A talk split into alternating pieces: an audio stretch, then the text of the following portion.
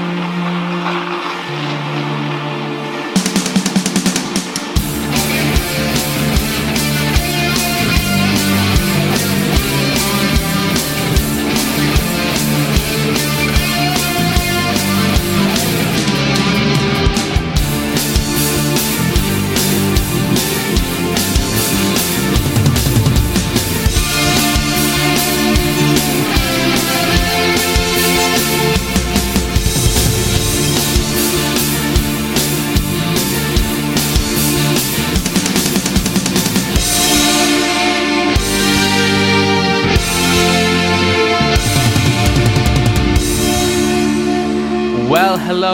everybody, and welcome to the Flash Podcast. This is your podcast that is covering everything that is the CW hit series, The Flash, starring Grant Gustin as Barry Allen slash The Flash, the fastest man alive. Here we cover news and we cover the show by reviewing it, and we talk spoilers for next episodes that are coming up. And I'm one of your hosts, Andrew Back. So happy to have you on the show. If this is your first time listening to the podcast, welcome to our Speedsters family. And if you're a regular Speedster, welcome back. Um, with me is my co-host Scott Murray. Hello. Hello, Scott. And uh, joining us for this week, uh, as Adam is off for, for a few weeks, uh, she's a good friend of the podcast, a great podcaster uh, as well, and she is Rebecca Johnson. So, Rebecca, welcome to the Flash Podcast. Thanks for having me on. Thank you for coming on. And, uh, and you know, before we get into discussing the episode, because we don't have any any news this week, uh, how have you been enjoying the Flash so far over the past six episodes? Uh, you mean me? Yeah. Uh, I am loving it. I think it's actually one of the best TV show, the best new TV shows on this season. Um, every week is such a. I mean, it's, it's an actual joy to watch it. I have such a good time watching it. The stories are good, the characters are good, and uh, I love the kind of mystery that's kind of going through each episode. So I'm having a great time watching it. Awesome. Yeah, that's the same feeling I have, and it's, you know, I said on Twitter last night that if I ever have kids, which the powers that be forbid, because I would not be a good dad, but if I ever do have kids, I the the Flash would be the first TV show I would show show them to, because it is a phenomenal show and it's something I could definitely watch with kids and it's it's terrific. And all of there there is some flash news um and it, it's a bit of a spoiler. So if you don't want to be spoiled skip ahead for, for the next three to five minutes starting now. So TVLine revealed yesterday in their um their inside the line scoops or whatever they call it that weather wizard is coming back but not the one you, you expected. It's not Clyde Mardon because he is dead. It is it is his brother Mark Mardon who did not die during the crash and something that we predicted on the show and both in this season and in season zero. And um, it looks like he's going to come back and be maybe an even more powerful weather wizard so that's exciting. No casting has been announced. We don't know what episode he's going to show up in but you will be seeing a new weather wizard this season and it's it's pretty exciting That's really cool. I was actually not aware that there were two weather wizards. I just knew of the one. So I'm I'm excited to see if he has any different abilities or um, has a you know is a a, a different match for uh, what Barry has to go up against.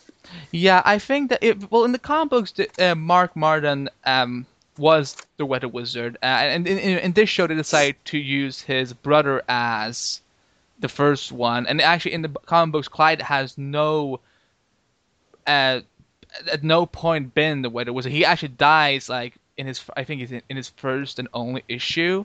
Uh, he's a very minor character in the comic books, so um, it was interesting when they brought him into the show, but but it's going to be interesting to see how they do it. And um, and uh, Scott, how do you feel about it? Are you excited to see a new Weather Wizard? Yeah, it's an interesting um, decision. It's a you know another example of the uh, kind of unique liberties they're taking on the show with certain characters. Um, you know, I know that people really responded to the first incarnation of uh, Weather Wizard, so it's a good reason to bring him back. It'll be interesting to see. Are, are they looking to um, cast somebody different, or are they going to do like a twin brother sort of thing? I think well, the photos that we saw in uh, in the pilot episode, uh, while we didn't see a clear photo of Mark, he is diff- definitely different from Clyde. So I, it, it's definitely going to be a, a new actor, and it won't be Chad Rook, who's actually just booked a gig on a new a new um, DC show that's coming out next year, uh, iZombie, which is a mid-season show on the CW. Mm-hmm. Yeah, it would have been interesting if they would have gone that route because you know it just made me it made me think of like some of the TV shows I grew up with um, when you know a popular character would die and then all of a sudden the twin brother would show up and they'd bring they'd bring the same actor back. they did that with the uh, 1980 series V, uh, like in the uh, uh, miniseries. Um, Martin, who was um, one of the visitors that helped the resistance out a lot, was a very popular character and a very uh, really cool guy that was an actor, and they killed him in the first episode of the, of the regular series. And then out of the blue, like a few episodes later, the same actor shows up as his twin brother Philip. okay. So, yeah. So it just kind of made me think of that when the brother's going to show up and have the same powers and everything. But it's interesting that uh, that uh, they're going to pick another actor for it.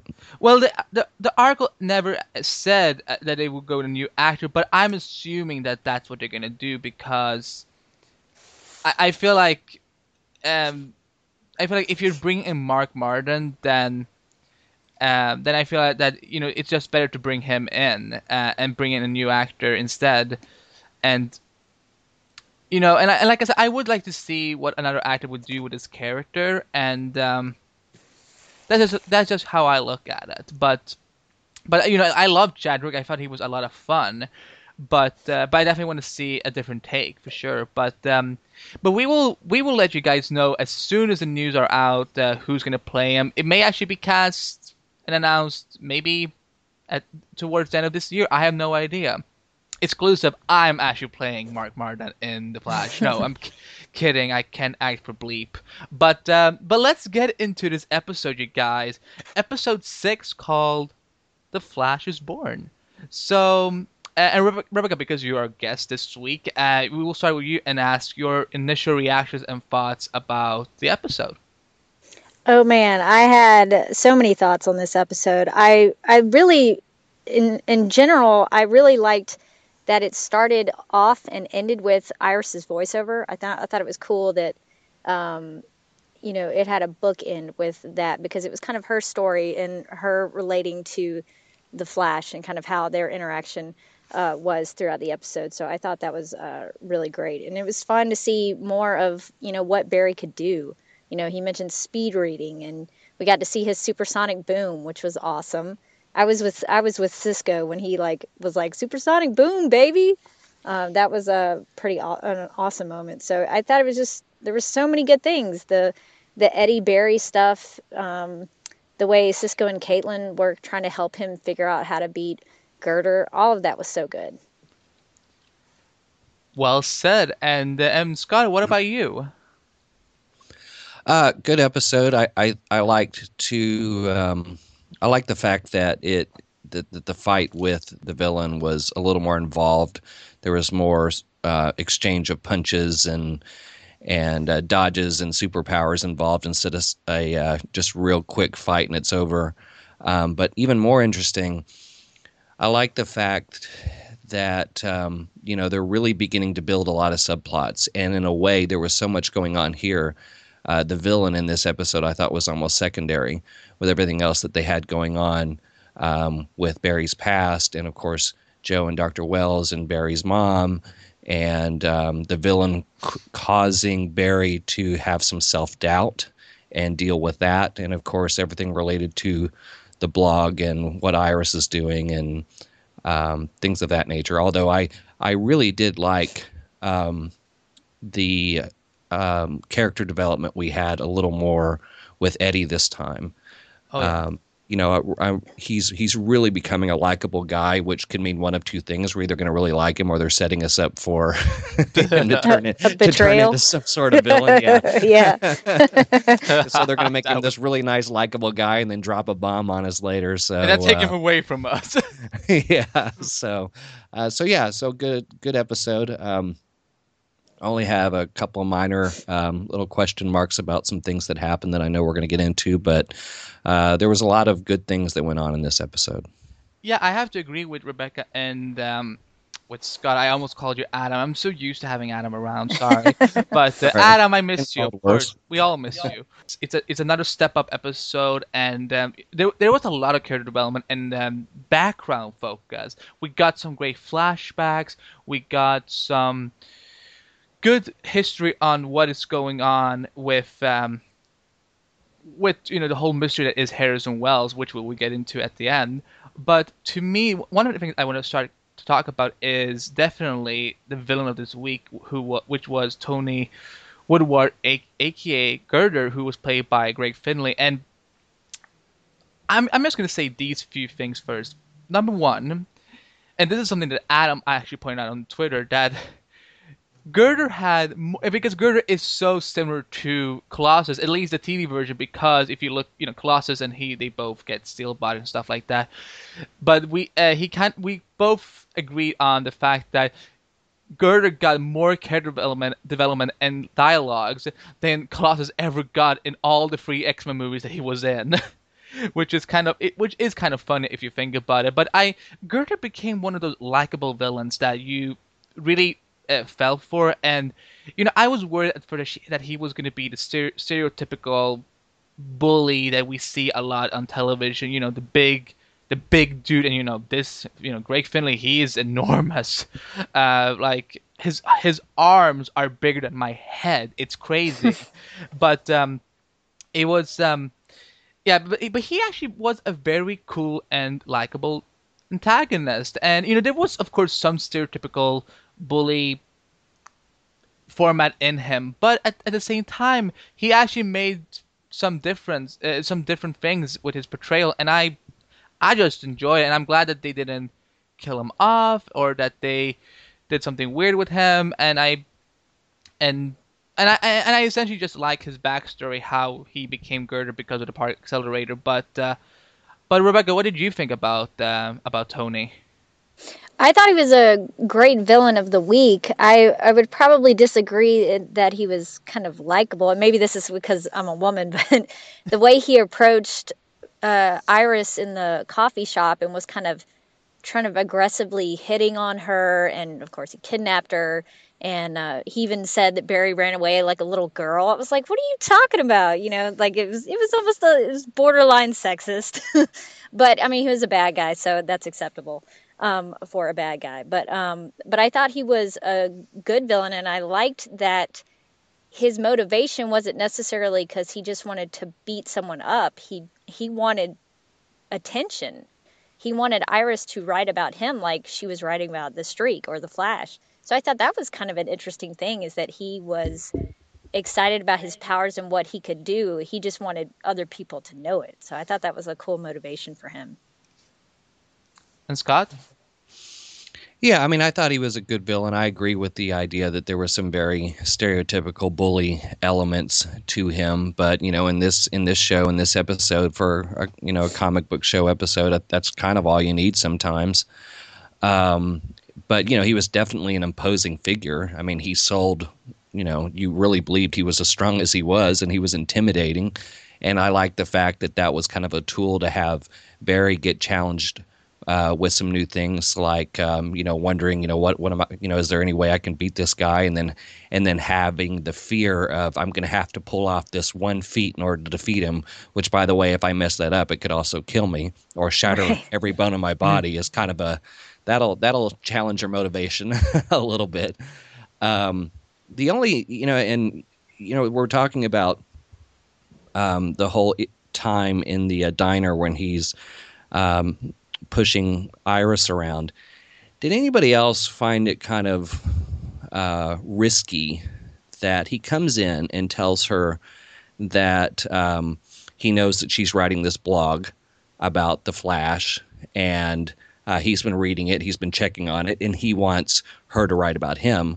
So now she knows that he reads her blog. So what does she do a few minutes later? Posts on her blog, "Hey, you know, Yeah. you know where to you know where to find me. I have some information on a bad guy, you know, and come come look for me." I thought that was kind of a you know, I was trying to give her the benefit of the doubt, thinking, okay, maybe she's setting him up, and maybe the she's hoping the Flash will show up and take him out, or it's just really not a smart thing to be doing after the bad guy says, "I read your blog." Um, Yeah, it yeah, was, it was it was a little risky, but I guess she had no other way to contact him. Maybe if there was a way that they could have some sort of messaging system outside the blog, that would be Yeah. smarter. Uh, I also thought it was funny too how after they actually defeated him, um, Cisco wanted him to take out his bully and, and her bully as well.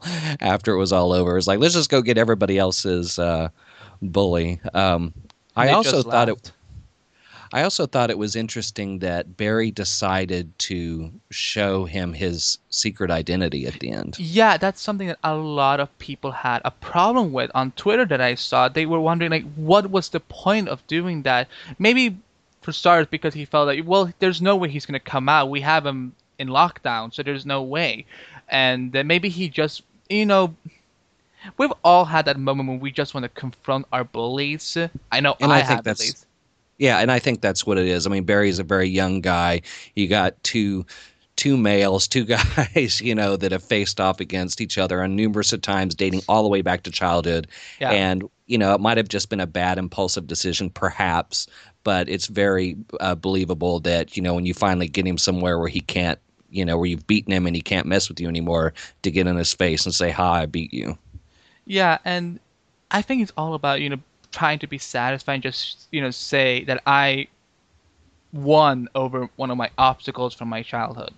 And uh, yeah, but it, it is interesting that he's uh, revealing his identity to a lot of people, but but uh, yeah, I, a lot of people did have a problem with that that particular scene, but but I feel I, I wasn't as bothered with that scene as a lot of people were, but it was definitely it was just cool to see. You know what? The bully just got owned. Yeah, and I think if anything, if people are bothered by it, it might be a thing that comes back to bite Barry um, later on down the road. That that might be a consequence and a lesson that he has to learn. Exactly. Either Yet either another way, lesson. Yeah, yes, you can always learn something. Yeah. Well, that's something S- Smallville dealt with a lot because it, when when Rebecca was talking about you know that maybe Iris and Flash needs to get find a different way of messaging each other. I, all I kept thinking about was the whole phone situation in the latest season of Smallville when the Blur would call her with a voice disgu- disguiser and um, man, now I kind of want to watch Smallville, but but um, but it kind of reminded me of that. So, uh, but you know, it's all it's an origin story. He's gonna learn that he can reveal his identity to to a lot of people, but um, but we will see. You know, Tony is definitely someone that will come back. It, that according to the casting announcement that was made a few months ago, he he is supposed to be in episode seven, but so far I haven't seen any hints that he's going to be in that episode. Maybe they ch- they changed the plans because next week is going to be focusing on a very different villain. But we will see what happens. But overall, I love I loved the Girder arc, and the effects were amazing for the steel. But you know, and I remember when um, when talks were coming up about you know X Men doing a TV show on Fox or whatever, and I and I remember suggesting you know well they could put on Colossus and actually make him um, a fleshed out character, and people were like, dude, they can't afford that. Guys, they just did Colossus on the CW and show that it works. But so, uh, to those people who were disagreeing with me, I just prove you wrong because you can clearly do that and it works well. And maybe if you were doing it for, because we only got to see him for, as Girder for a com- complete time of five or six minutes, spread over the whole episode. But I, I felt I felt that it, it, it does work on television, and I and I kind of like this portrayal of the character, and I hope he's kind of like he's Flash's Bane in a way. Yeah, I could see that.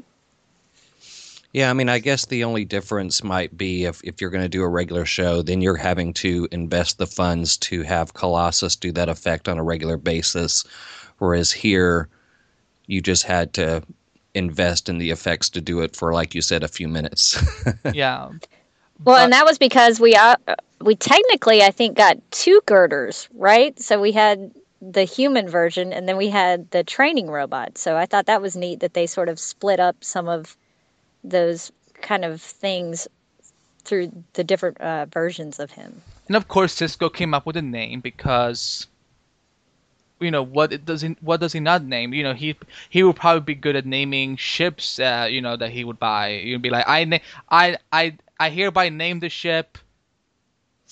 Vibe or what's- whatever I don't know, and you know, smash a champagne bottle towards the bottom. Do they do they do they still do that? I would guess so. It seems like tradition. Never had the chance to do it. yeah, yeah. I'm not rich enough to do that kind of thing. yeah, I haven't I haven't christened a boat in a while. well, let's let's move on to a new bromance on the show, which is which is Barry and Eddie. I loved seeing these two together. Um, Eddie is becoming a very fleshed out character, and you know because I know Rick Cosnett is very talented. I was waiting for an episode to come uh, where we we would actually get to see him a lot because he's he hasn't been in the sh- the show a lot for the past four weeks. He's only showed up, you know, here and there, and just been at Joe's side, or he's been making out with Iris because, well, they're together. So, but uh, uh, what, um, Rebecca, what did you think about um, the Barry and Eddie relationship, but which is apparently called Betty, uh, according to the shipper people on Twitter? Oh, that's good to know. Um, I liked that they're sort of becoming friends. Like I thought it was interesting that um, Eddie, like, frankly admitted to Barry that he was threatened by him, and I think that sort of put Barry at ease because I think Barry was a little threatened by Eddie. So it sort of gave them a little bit of a common ground, and I thought it was cool that Eddie gave Barry boxing tips that probably helped him with his fight with Girder. So it was neat to see them. You know, it wasn't even about Iris at one point. It was just about those two guys kind of bonding over the bullies had played a part in their lives and how they dealt with it. So I really liked um, that. And and uh, Eddie even I think mentions that you know good friends are hard to come by or whatever, which I thought was uh, funny given who what I know of Eddie thought is you know what he's going to become. So I thought that was interesting that he's ha, has become friends with Barry on a you know a small level, but maybe it will increase over time. Yeah, it, rema- you know, it remains to be seen if he really is the Reverse Flash or not. But in, I hope I don't know. It's I like them as buddies, and oh my god, it's it's the Lex and Clark syndrome that we love that relationship so much that we don't want to see them become uh, nemesis in a way. So, damn it. uh, Scott, Well, what do you you- think? You never know. I mean, you know, this the show does take several unique liberties with characters, just like Arrow. So, True. um, I mean, you never know what what's going to come of Eddie. It, they might actually become friends. You just, you know, you just, you just can't help but think they're setting you up for something, as we mentioned before. But as far as what happened in this episode, yeah, I mean, um, I think that it uh, was nice to. Um, see them have a little more screen time together and be getting along and and um, actually developing a a pretty good friendship there. So I thought it was a nice element to the overall show. Yeah, and and Rick is that he just he's just so damn likable that that it, it you know whenever he's on screen you know you you really enjoy it and we kind of got a lot of backstory on Eddie and I'm sorry I, I, there's no I can't I just mm. can't imagine Eddie having been fat as a kid.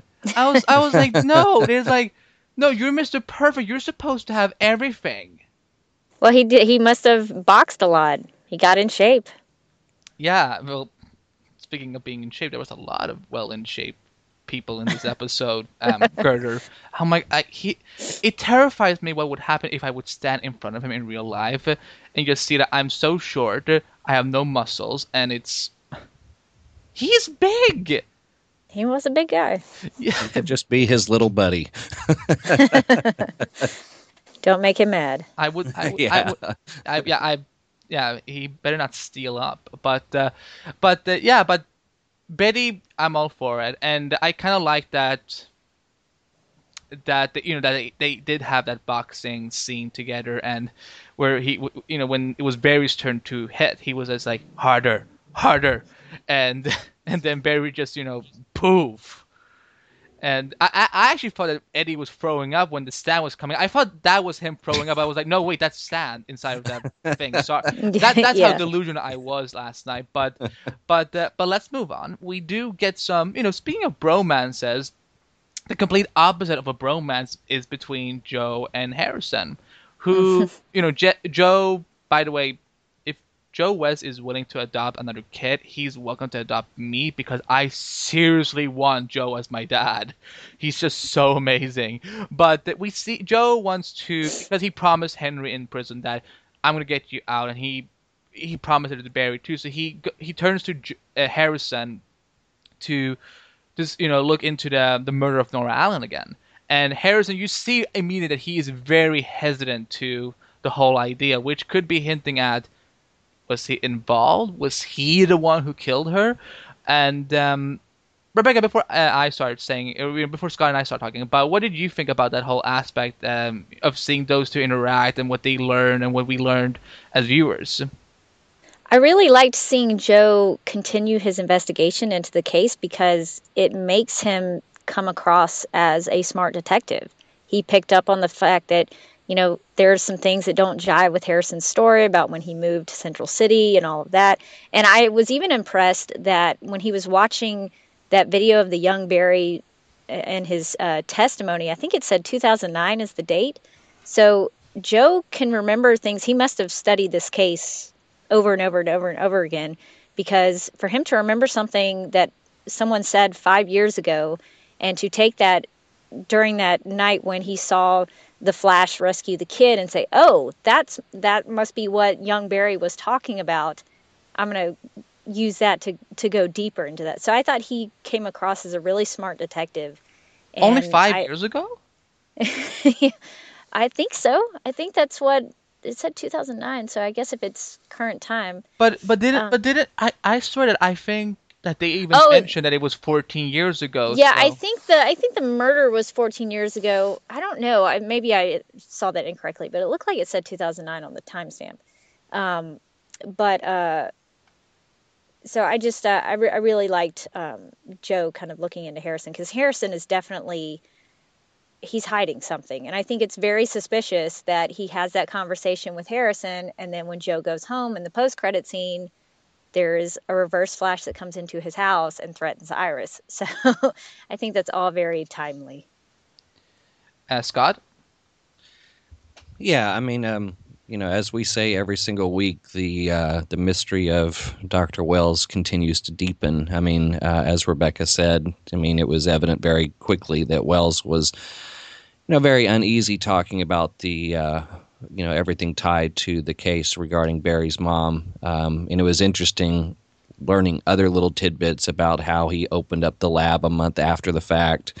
And you know, I'm I'm kind of intrigued to know you know how this um, Tess Morgan um, character, the woman that Dr. Wells was with um, a long time ago, um, you know, I'd like to know more about her. I, I'm think I'm wondering if we're going to find out if sh if there's more to her in this story and, and how all this uh, comes together, um, especially as we learn more um, about Dr. Wells and and uh, how he fits into this whole thing because clearly he knows we're all sitting here asking questions so is everybody else in the show but it's clear dr wells knows a lot about something that I- nobody else does I, I'm with you, Scott. I think the Tess Morgan thing is probably a piece that will give us a lot more information into what Harrison's story is because he mentions that they were research partners. And I immediately was like, well, what were you researching? like, that's what I want to know. And then he mentions that, or he insinuates that a car accident was the cause of her death. And seeing how Harrison Wells is not um, afraid to stab someone to death to hide or protect something that he cares about, I was sort of wondering, well, did he cause that car accident? Like, I don't know. I don't. He seemed to maybe have loved his wife, but I've seen him do some strange things. So I'm I'm kind of now suspicious that maybe her car accident maybe wasn't an accident. So there's a lot of juicy stuff there with that Tess Morgan character. Yeah, I'm.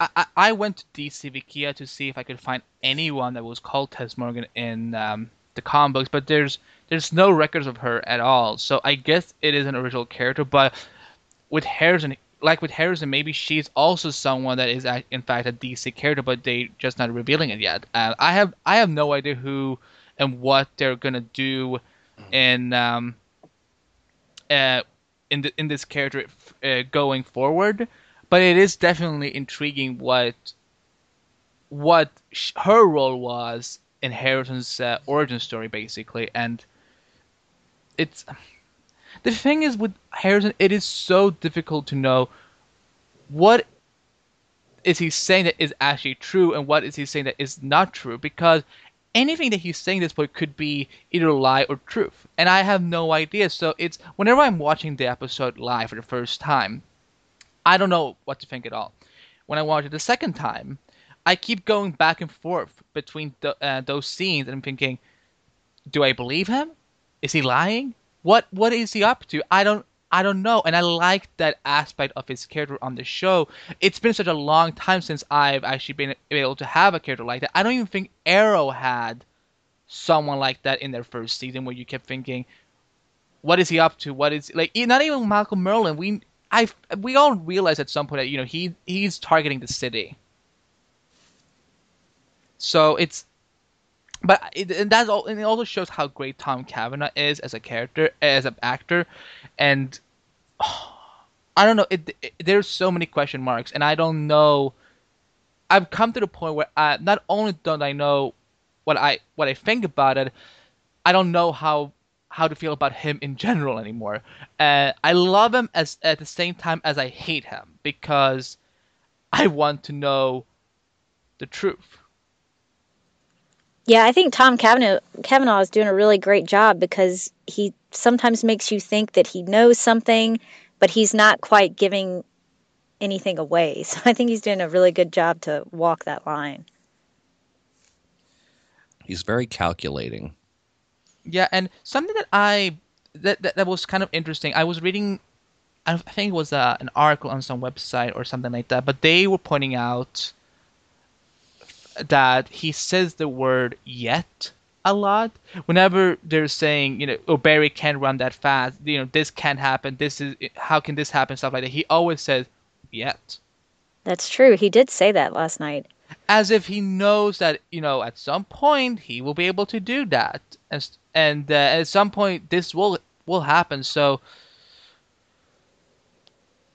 he well we know for sure that he is from the future uh, because he like he I think he knows almost everything that is going to happen between this year and Barry's life up until the point in his in his future. So so many question marks. I'm loving it and I I want to see how it all comes together. We we know the title for the ninth episode of the mid, which is the mid-season finale. We won't say it here because it is kind of spoiler. We, we may say it in the spoiler section, but yeah, I would say that we might get some answers in the mid finale. But uh, we shall see.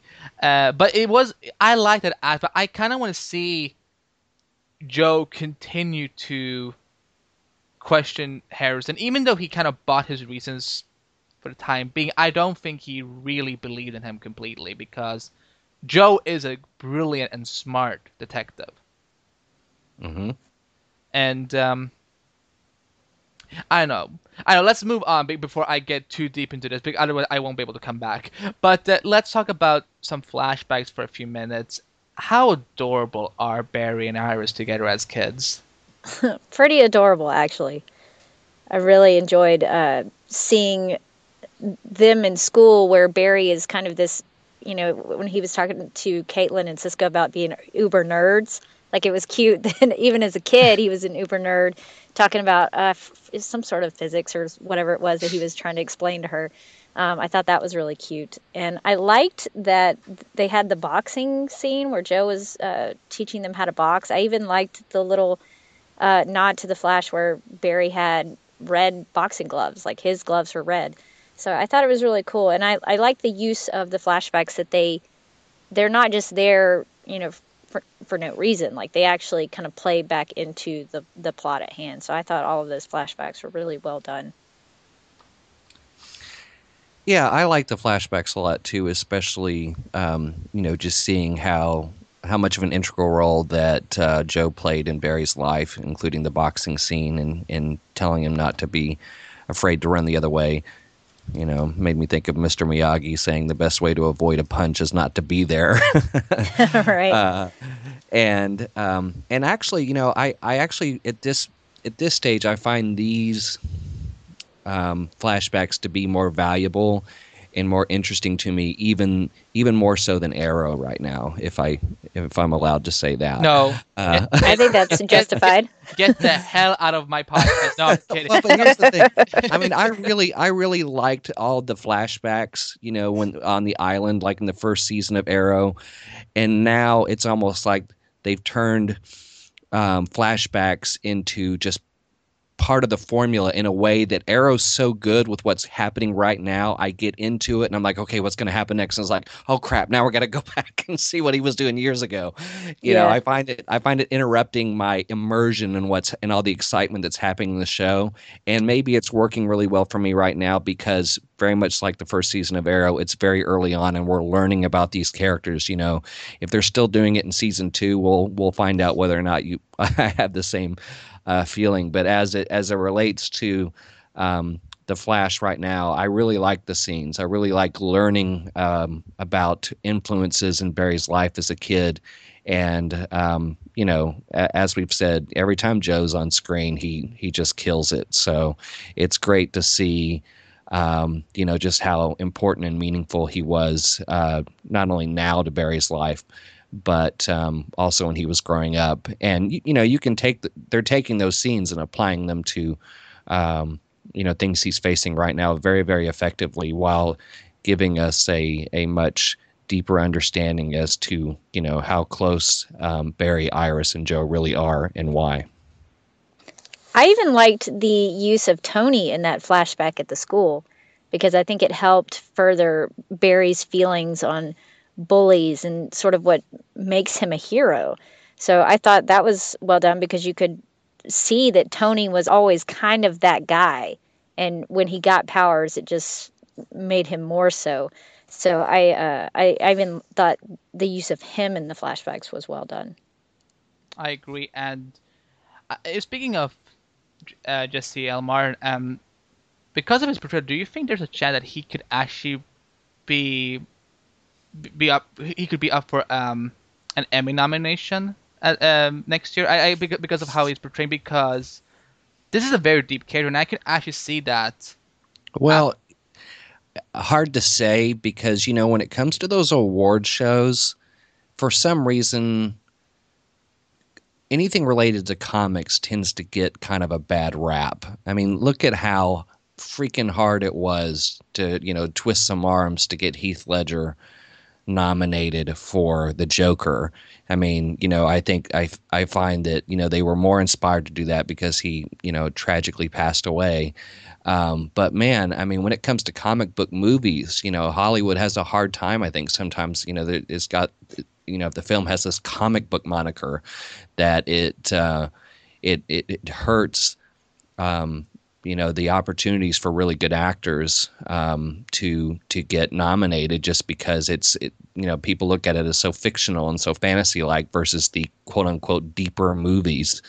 Um, it, so it would be interesting to see if comic book TV shows, especially considering how much those are going to grow over time, whether or not um, you know they run into those same type of walls. I mean, I'm sure you guys have noticed that too. I mean, we've seen really good performances in comic book movies and uh, and sci-fi films, and they they have a heck of a time getting nomination outside of things like special effects. Yeah, it's very competitive. So he could definitely submit himself, but um, because of the competition, it's it's very difficult to, to rise above, like Scott's saying, the the comic book uh, genre uh, that's kind of people kind of look down at. Unfortunately. Yeah. Um, well, I, that, that was something I wanted to bring up briefly. Um, but uh, but I think we talked about almost everything um, that's been going on. Of course, uh, Barry and Iris have. Oh my god, I just love this relationship so much on this show. Candice and uh, Grant are amazing together, and they have so great chemistry. And you know, I'm glad that they resolved their issues. I, you know, we, you know, I think, I think either it was me or Adam said it last week that they're probably going to have their problems resolved um, before the Arrow Flash crossover, and um, and that's what happened. So we pretty much called it, which is good.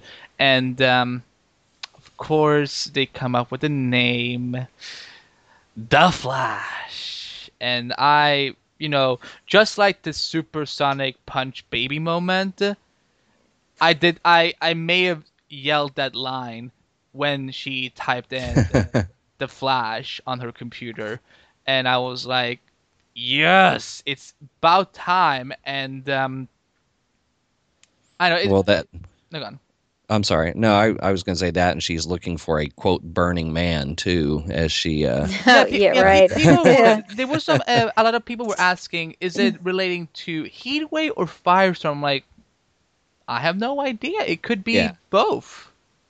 And you know, you're talking about the relationship. You know, the show has as we were just talking about as it relates to flashbacks and you know their their current uh, relationship status um, it's clear how deep that is and how familiar they are with one another having said that and I, i'd be interested to know what rebecca thinks of this too you know he he's quit shaking his face around her and he's hmm. getting awfully close to her in in uh, in costume um, granted there's a little bit of shadowing but you know, I, I think of that that TV series that they attempted to do not long ago called The Cape. Oh and, Lord! And they they they spent all that time building on this son and father relation father son relationship and how close they were and on and on and on yet this guy can sit five feet from him at his window and the kid does not recognize that that's his father. Right um, and he wasn't even wearing a mask he was just wearing a hood. Um, and I just wonder if if it's if this is something that's getting to be just a little too relaxed regarding um, you know him not doing more to conceal his identity, or if the show's doing that intentionally. Um, and at some point she's just going to figure it out. But I wondered if either of you had noticed that he's not working as hard to I uh, think uh, she. I think he wants her to know so that he can say, "Oh, Joey, it wasn't my fault. She she figured it all by herself." But, yeah. But she's smart. Yeah. She she. You know what? She might actually know already. I I would love for her to figure it out herself. I was actually kind of disappointed on Arrow when Deathstroke just went to Laurel's house and went, hey, by the way, Oliver Queen is the Arrow. Like I was, I was really disappointed with that. So I would love I'm, to see Slade be like, hey, by the way. so I'm, I'm hoping that they, um, you know, that they treat it almost like Lois Lane from the New Adventures of Superman with Teri Hatcher, where she sort of something happens between them where she relates it back to Barry and figures it out. Like I would, I think they owe that to the Iris character to make her smart enough to figure that out. And I think he is sort of uh, like you were saying, Andy. I think he is partially wanting her to figure it out because I don't, I don't think Barry's a guy who wants to continue to lie to her. So I think if there's a way that she can figure it out and he can be relieved of that yeah. uh, guilt inside him, I think that would be good for both of their characters. And the thing is, to me, I've been reading Flash comics now since the end of last year, and you know, in the comic book that I've read, she already knows that he is the Flash. So it is interesting for me to come into this show where they don't have that, that dynamic. But and you know, the thing is, Iris is one of the smartest characters that I've seen, both in comics and on the show. So it would make me really happy if she actually figures it out on her own at some point. I think I think she will. I think I don't think Barry, but I do think that Barry is also trying to let her know, uh, try tried to let her know on purpose that so that's why he doesn't shake his although he did he did shake his face um blur his face out i don't know what you want to call it uh, in the school at one point when um when when the when iris was hit to the lockers and he just ran to her he was blurring and speeding and stuff like that yeah he's mostly just using the voice distortion now is his big cover yeah but um but we shall um shall we move on so we can get to the, um, the other things too before we get to feedback from the fans? Sure. Uh, let's talk about some Easter eggs quickly. Um, a Man of Steel. That was, um, you know, it, you know, it was kind of a, in a way, it was both a curse and a blessing to me during that Easter egg because I was thinking, that is so funny, but at the same time, it is so frustrating that we can, you know, that we will probably never have Superman on television because of you know DC's way of um, separating the universes and the fact that they won't allow Superman or Batman or Wonder Woman to be on television in a different form. Yeah, you never know. Um, they they may sometime make mention of it, even if we don't see it. There may be a time where they mention, "Oh, there's something going on in Metropolis." um, but that that Man of Steel comment made me literally laugh out loud. uh, yeah. it, it, was funny the way Tom delivered it uh, because it was apple. It was it had a double meaning. I mean Girder was kind of a Man of Steel, but it also applied to Superman. So yeah, because I, I, sort of I could have seen Tom Cameron like just you know if if it hap- had happened like this, he could have said you know because the way he said it, I was almost expecting him to turn to the camera and be like, "Wink, wink." yeah. Because he said a man of steel, and then he turns yeah. slowly to the camera, and you know, slow clap, man yeah, right. of steel. Uh, another Easter egg was um, of course, to whether it was Heatwave or Firestorm, and um, and then of course you know the biggest one. This actually goes into our post credit scene. As um, as um, as Joe is still going through the case file and stuff like that, someone decides to pay him a little visit, and oh boy, I did not see that coming at all. Uh, Reverse Flash decides to show up and runs around the whole house. I don't know what he's looking for. like, like was he looking for? Like, I don't know what he was doing. He was just running around the whole house. I, I was wondering if he was like planting planting cameras or just you know stealing small things all over the place. I don't know. But he it, he ends up stealing the case file, writing something on the wall, uh, and puts um, a photo of Iris with a knife onto the um, onto the, wall and it says stop or else, uh, implying that if Joe doesn't stop investigating, Iris is gonna die. He's gonna and and it's actually an Easter egg to Flash Rebirth, um, where he actually went after Iris, and um, he went from the future into the present where Barry was to to kill her off, uh, if I remember correctly. Maybe I'm confusing my comics knowledge here, but what do you guys think about this? I think uh, I, I, didn't actually. Uh, it's nice that you mentioned that he stole a case file because I, I, think I missed that. Um, but I thought he was mostly just doing it to scare Joe because Joe was obviously bothered by what happened in his house. Um, and it makes me wonder if Joe's going to back off now or if he's going to keep going because he definitely was uh, bothered by what happened. Um, so I uh, I, I think it's interesting that the the knife had uh, was was used to stick the photo on the wall because, like I said, I am very suspicious suspicious of Harrison and the fact that we've seen Harrison use a knife to stab somebody. That that puts another check for me to think that he is a reverse flash. So uh, so that was very suspicious to me. Yeah, I mean, I I I think that's either you know a, a, connection or a connection the show wants you to make. right, right. you know, so, True. so they can throw you a curveball later because it just so happened that this that this took place right after uh, one of uh, Joe's last discussions with uh, Dr. Wells. Um, and you know it's so it's so easy to jump to that conclusion and it, and it might be true i mean it, it, there might be no other place to go with it but you know sometimes tv shows do a really good job of laying things out a certain way to get you thinking that uh, this plus this equals this, and then they throw you a curveball somewhere else, and we're and then it all kind of comes together. But um, I was having trouble remembering was was Joe aware um, of the of this um, similar event taking place the night of?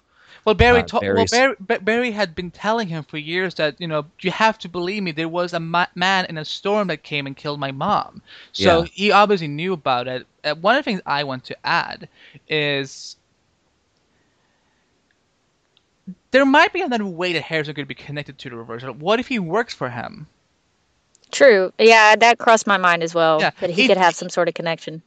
Just because he showed up right after they had a discussion doesn't mean that it had to be Harrison. Maybe Reverse Flash they overheard it somewhere. Maybe he was there in the shadows. Maybe Harrison told him because they're working together. I feel like there is something we're missing here.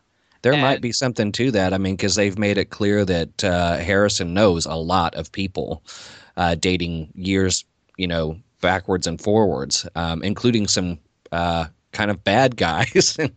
you know, so he's, he's a social person. so- person. yeah, so you know, it wouldn't be out of the question that there might be a connection there. Yeah, but no, sorry, Rebecca. What were you gonna say? Oh well, I was just gonna say that I I sort of like the I guess it's irony. I don't know. Alanis Morissette really messed me up on the definition of ironic, but um, I think there's some sort of irony that I really like about the fact that Harrison might be a Reverse Flash because he's a guy who spends his day, even though we've seen him get up and walk, he spends his day in a wheelchair, and so for that guy to have super speed abilities. I think is really neat that he would have most of his time in a wheelchair and get up and be able to run at super speeds. So um, I sort of maybe maybe I'm a little biased now that I like the idea that he could be um, Reverse Flash. Uh, so I'm sort of going with that. that. Well, I, I personally I feel that if he is Reverse Flash, he's definitely Hunter Zolomon. Um, the the first, and not the first, but you know one of the other Reverse Flashes. But I'll be revealed in time. But overall, this was a really good episode. Um, whoa, I- whoa, whoa, Andy, can I stop you real quick? Um, is, since we were talking about Easter eggs, are we not even going to talk about the the Garrick's Wharf sign that uh, showed up uh, during the scene between? I uh, totally forgot about that one. I was thinking that that name looks so familiar for some reason. I'm like, but where have I seen it? I don't know. Maybe because I was so hyper about that episode, and that I was just like, oh, whatever, you know, Sonic, Sonic Boom, baby. Um, Yeah, yeah. No, but that was pretty fun. That was really neat, and uh, you know, Jay Garrick, Garrick should should show up on the show. yeah i liked the uh i liked the idea on the show that they um you know everything in the background will mean something I mean, not everything I mean, most things in the background will mean something I, I liked that the sign that said garrick's wharf sign even mentions keystone so i thought that was a, a really great nod to jay garrick Yeah. Oh well, listeners of the podcast, I apologize that I forgot about it. I for someone it was it was the thing i got excited about so i wanted to mention it Okay, well, th- th- there we have it. We mentioned it, but um, but yeah, great episode overall. But it's time to throw throw it over to our listeners, our followers on Twitter. So, Scott, what did our great listeners of the podcast have to say about this week's episode? Well, as always, our great listeners had plenty to say about this episode. Uh, starting with Joshua Etchinson, seven, said, Still a bad butt show, and my second favorite on the air right now next to Arrow. James A. McGee says, Very cool that Iris played a big part in this episode. And did they just tease Firestorm? Possibly. Possibly. Les Super Adam says, amazing. Barry dropping the flash to Irish. Ah, so good. Amazing stuff happened. Noah Bennett, Noah Bennett Zero JLA says, okay, Harrison Wells is definitely Zoom because they just got done talking about it and Zoom just so happens to show. Possibly. Mike Schmidt 09 says, Still reeling from that ending. Love to see Barry being taught how to fight. Sonic Boom Punch. Nuff said. No, yes, Nuff said indeed. That's pretty awesome. Um, Kailu Shane says, It gave me chicken skin and I and I held me breath. Watch him get get up to speed. The writers deserve a big hug. from fans. It was awesome, and they talked about Firestorm. Marvel Man 23 says, Wow, The Flash is a complete success, and the ending was just mind blowing. Keep up the great job. Ken Anstead said, Great show, loving where it's going. Susan Falls, 1864, says, Arguably the best episode. It had everything bromance, one liners, and an epic and epic fight scenes. Loved it. Kayana Lachey says, Two thumbs, way up. I'd give it an A plus. The final fight and the end did it for me. Uh, let me just see. Just lost my place. There it is. All right. Alex underscore Chapman says, Great episode tonight. Love the flashbacks backstory on this show. Everyone was great as well in tonight's episode. And Spartantown says, An electrifying hour of action and Easter eggs. A fan's dream of an episode. I agree with that. And Craigimus Max has two thoughts on the episode. Uh, the Flash is born. Number one, Barry really shouldn't have revealed his identity because you know Girder will get out. And number two, with Girder and the mist contained, how do they get them food or water without letting them free? I was actually wondering that. I was like, how Yes. who who has to do that? Craig thinks like me. that's the kind of stuff I would be thinking of. So that's a great question, Craig. Uh, he also says any opening they create could let the mist escape. Also, I wonder if the mist and Girder are cell buddies and have conversations about the Flash. Sure they do. They're like, so did you see what he did to me? Yeah, that was so nasty. OMG, we should tweet about it. And damn, we don't have a phone. Uh, yes, we have uh, an email that uh, says, Hey guys, another Flash episode is over, but probably the first official one, just ask Iris. I have been putting together the pieces of the puzzle that is Dr. Wells as the show went along. After this episode, however, more pieces fit, enough to develop and share a solid theory, so here it goes. I think Harrison Wells does his middle name begin with a G No. is Zoom. Uh, I, I think Harrison Wells is Zoom, not Professor Zoom or Reverse Flash, just Zoom, Geoff Johns' creation. Zoom's primary motivation is to help make the Flash a better hero through tragedy. In the comics, that was Wally. In this case, it's Barry. We all know Wells is a time traveler. Most longtime Flash fans know that if he goes fast enough, the Flash can break the time barrier via the, the Speed Force. This has been done a few times by various members of the Flash family. As per Wikipedia, Professor Zoom slash Reverse Flash was able to use technology to recreate the ability to access the Speed Force in the far future. To use the show's continuity, Wells came back 14 years into our past as Zoom to influence a pivotal moment in history, basically to kill off Nora Allen and set Barry on a fleet footed path. While in that time, future Wells may have also killed off his quote wife, Tess, Tess Morgan, and planted necessary documents before, as revealed in this episode, coming to Central City to start over. Also in this episode, Joe tipped his hand too much. Joe's suspicion of Harrison is what led to a visit by a yellow and red blur, who conveniently scooped up all of Joe's evidence notes about I'm sorry, evidence and notes about Nora's death. This also happened the night Joe crossed off Wells connected on the notepad. Since the Speed Force can be shared, I think Zoom will share this energy with Thawne, giving him powers to fight Barry as Reverse Flash. This will pay off Eddie's revealed concerns that he felt threatened by Barry at first. Gotta run, Brian R. Run. Sorry. it's- I- when you said gutter, I was like, oh, now I get it. Yes, yes. Um, damn, that's some that's some good speculation there. That's a great theory. Yeah, well thought out. If at least eighty percent of this happens, we will we will give you a big shout out on the show, Brian, because Absolutely. because oh my god, this sounds like something that could actually happen.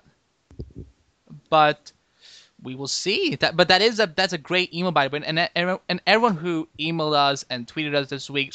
Once again, it is so awesome to see so many people tweet us and talk about the show. And you know, there, I wish we could do longer shows so we can t- feature more listener uh, feedback.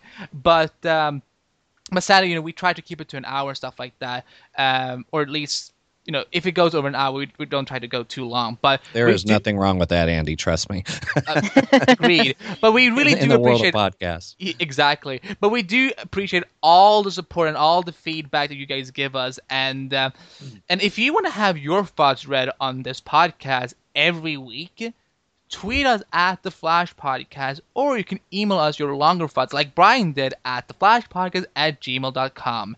And tweet or email us, and we will try to read it on the show. So we're gonna get to some plugs now before we jump to the spoiler section for next week's episode. But uh, the, the place you can find the Flash Podcast at is, of course, at theflashpodcast.com, and on Facebook at the at facebook.com slash the flash podcast twitter at the flash podcast come and join our facebook facebook group um, just search for the flash podcast in groups and um, request membership and you will get in. We where we can talk all things that is the Flash and DC and you know geeky stuff and stuff like that. Uh, we're part of the Flash fan circle on Google Plus. Uh, which is run by our good friend Hank from TV Fanatic. Make sure to check out his articles, uh, reviews, and coverage and stuff like that, and make sure to leave some comments and say what you think about uh, those topics. Find us on iTunes and Stitcher Radio. Subscribe, rate, and review us on iTunes. That's the best way you can support the show and aside from downloading, listening to it, of course, and uh, like like like we mentioned before, iTunes reviews will come into great play when we do our giveaway of um, certain flashbacks from Comic Con.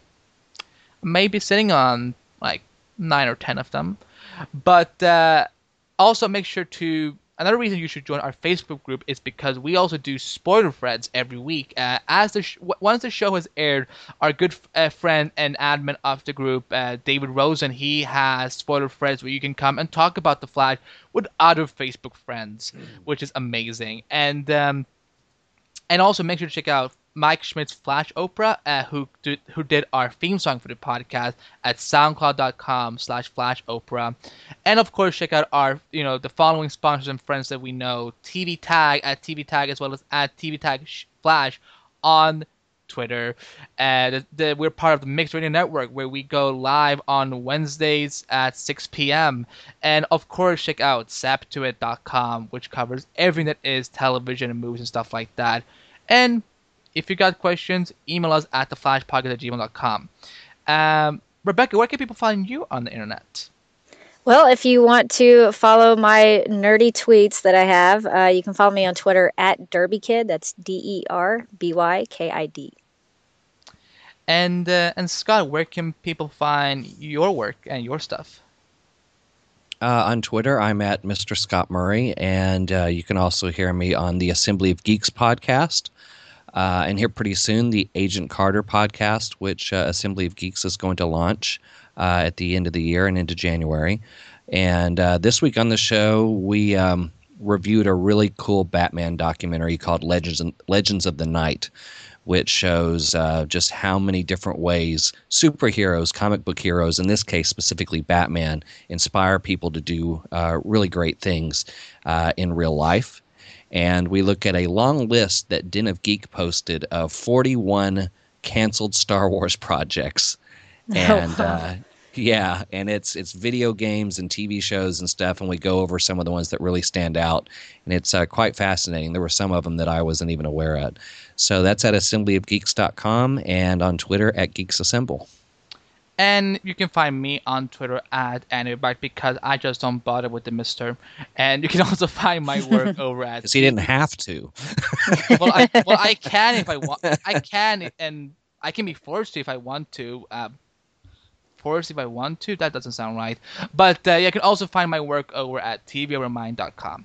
But we're going to jump now to the spoiler section for next week's episode of The Flash. But if you're not sticking around for spoilers, uh, for our host, uh, Adam Holmes, and uh, our members of the Flash podcast team, Chris Duker and, uh, and Steph, I'm Andy Behbakht.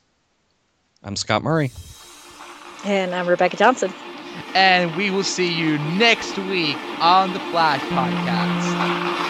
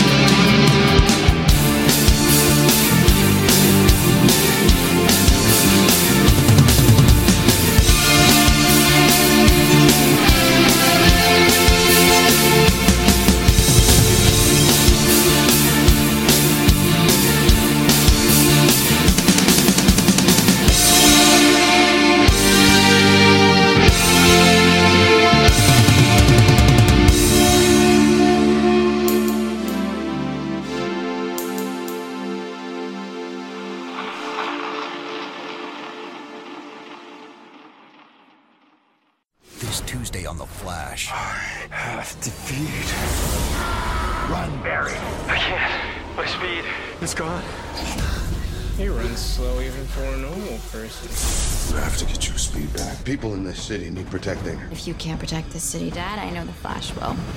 And catch a sneak peek of the epic two night event Flash versus Arrow. You need to calm down. The Flash, new hit series this Tuesday at 8, 7 central on the CW. And welcome back to the spoiler section of the Flash podcast, where we will talk about some spoilers for next week's episode of the Flash, the seventh episode called Power Outage. And Scott is going to read us the official description of the episode. Yes. Yes. The official description is as follows The Flash gets a visit from DC characters Farooq and the Clock King. The Flash goes up against Farooq, aka Blackout, played by guest star Michael Reventar, a metahuman who can harness electricity.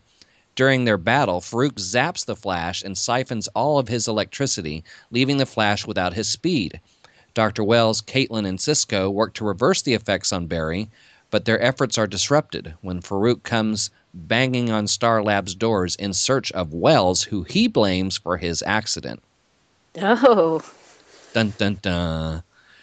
Without Barry's powers to protect them, the group must figure out a way to save themselves from the metahuman. Meanwhile, Tockman, guest star Robert Knepper, manages to manages a coup inside Central City Police Department and takes several people hostage, including Joe and Iris. While Iris is sure the Flash will save them, Eddie has a trick up his sleeve. Larry Shaw is directing the episode, written by Allison Shep- Schapker and uh, I- I- Grayan. is that Grayan Godfrey? I think, I, I, I think it might be Granny Godfrey. I don't Renee know. Godfrey. We- Okay. We, we will have to ask if she ever comes on the podcast. Uh, Yes. But uh, what do if you she comes on the podcast, we Yeah. want to get her name right. yeah, exactly. what do you mean he has a trick up his sleeve? I don't, I don't understand this. This is, I swear, if he starts running really fast, holy crap! Uh, and also, guys, what you also heard in that that trailer uh, a few a few minutes ago was also a tease of the upcoming crossover event between Flash and Arrow, which we're all excited about, and we can't we can't wait to see it. So don't miss next week's episode of Flash because you will see a little teaser then for that crossover. And also, they've been starting to promote it a lot too. You know, the TV Guide magazine. I think on uh, this Thursday they will actually have Flash and Arrow on the, the cover of TV Guide magazine, as well as some scoop about the crossover event, which is exciting. So get out and get your your copy of TV Guide magazine of this week. And uh, yeah, they've done some cool Facebook arts, uh, and it's bring on Flarrow. Cl- The Clock King is coming back from Arrow, and now he's going to be in Flash, uh, which is interesting. And um, and yeah, I think they, they, they- I think they've been teasing that, that he will be that this episode would feature a team up between him and another villain, which could be Far Farok or whatever his name is, or who knows, maybe he lets out Girder and works with him. I don't know because I'm still under the belief that he that uh, Girder is going to be in this episode according to the reports, but we will see what happens. But what does intrigue you guys about what we know about this episode so far? I like the idea that they're going to strip Barry's uh, powers from him. I think that's an interesting concept because Barry's kind of gotten used to, oh, I can run really fast now and I can run up buildings and I can supersonic punch people. So now when he doesn't have that, what is that going to be like? So I, I'm very interested to see how he reacts to that. Yeah, that stands out for me. I mean, uh, I mean, there there's no bigger challenge you can throw on a hero more often than not than taking their powers away. And uh, you have that great scene where he's running on the treadmill and Cisco's looking at him going, "God, he runs slow even for a normal person." yeah, yeah. Uh, yeah, Cisco, I would love, I would love to see you get up on that treadmill and see how fast you would run.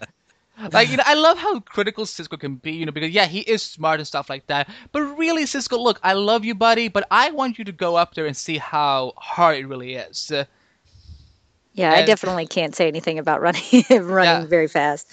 Uh, but yeah, far I, I'm not familiar with him from the comic books, but it will be interesting to see what he does. I, I do love, I always love myself um, a good story where the, the hero loses his powers, and that this you know it's not going to be the last time after that episode. That's going to happen a lot of time. Just look, look, just look at how Smallville did it. Like for example, the last two episodes before the series finale feature a powerless Clark Kent which kind of grinded my gears. But we're not here to talk about Smallville. We're here to talk about the Flash. So I'm excited about uh, Clock King because I love Robert Knepper. He's one of my favorite actors from Prison Break, and um, I I really can't wait to see what his role is going to be in this show compared to the uh, to, compared to his appearance in Arrow. But he does look very sick in the promo and the photos have been released. He, he's grown a little uh, not a little, but a lot of beard, and he doesn't look he doesn't look good. Hmm. It definitely makes me want to rewatch his appearance on Arrow. I would Yeah. I would definitely do that, and you know, season two on Arrow of Arrow is on Netflix, so I know what I will be watching uh, in a few days. But Right. uh, but this they've kept a lot of things under wrap regarding this episode, and yeah, the Eddie thing intrigues me, but man, I have no idea what to think about this episode. I'm, I'm excited, and I want to look. Are, do you guys feel the same that Eddie Eddie's trick up his sleeve could be super speed? It could be, but it could also be, you know, I mean, he's a cop, so he definitely has some knowledge about how to do lots of things, especially, you know, defensive things. So there could be something that, you know, he just puts together with his, you know, his police smarts. Um, so it could it could be anything really. Scott? Yeah, that's my thought. I mean, it you know, it doesn't necessarily always have to be some sort of big superpower reveal. It might be just a great moment for Eddie to to save the day. Who knows? It might be something supernatural. It might be something just savvy. we shall see. But uh, but Rebecca, thank you so much for coming on to the podcast. We you know we would love to have you on again this season and for seasons to come. And uh, and, and yeah, w- once again, thank you so much for coming on to talk about the Flash with us. Uh, it was great. Well, thank you guys for letting me talk about it. I really enjoy the show and I'm having a good time discussing it. Likewise, and uh, and Scott, you know, thank you as always. I guess I don't know. You're welcome. I don't Yeah, know. yeah, I don't know. oh my god, I don't know. But uh, but th- that's gonna wrap it up for our spoiler section for this week. But yeah, guys, keep watching The Flash, keep listening to our podcast, and we will see you in a flash.